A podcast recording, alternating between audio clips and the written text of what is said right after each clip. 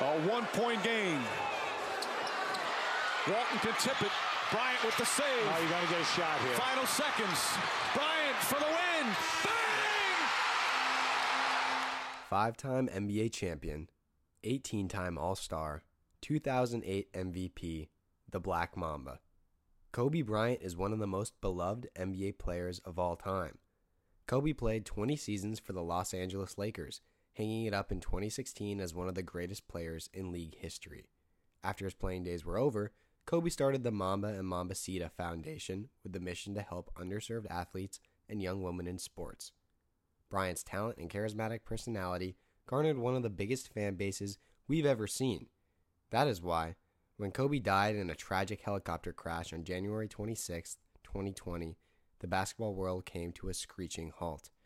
Thousands packed the streets of Los Angeles to mourn Bryant, and many reminisced about his legacy.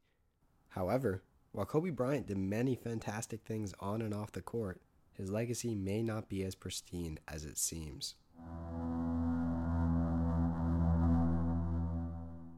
In 2003, Bryant was accused of sexually assaulting a female concierge at the Cordillera Lodge and Spa in Edwards, Colorado. Kobe actually admitted to adultery in a press conference after the allegations were made, as you can hear right now. Yeah, I sit here before you guys embarrassed and ashamed for committing adultery. He even later goes on to acknowledge that while he feels that everything he and the female concierge did was consensual, she might not have seen it that way. That being said, after a lengthy investigation and court process, the case was dropped.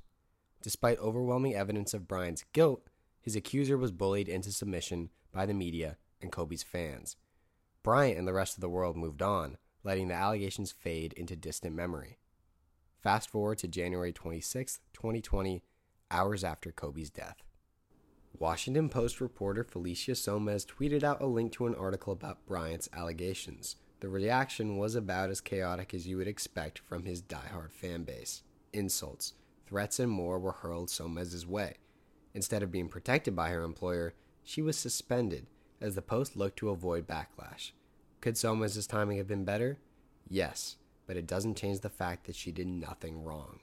Sonmez was faced with a harsh reaction generated from a concept called posthumous praise, or the glorification of someone who has died.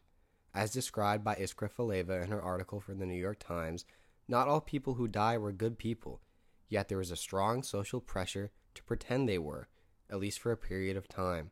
Exactly how long a period of time that should be has never been made clear.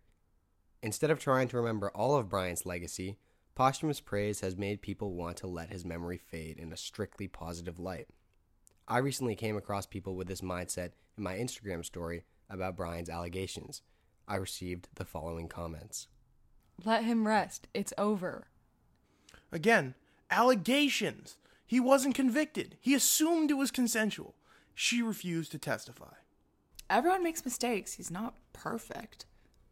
Posthumous praise has programmed negative reactions into Kobe's fans' brains whenever he is criticized, as if it is socially unacceptable.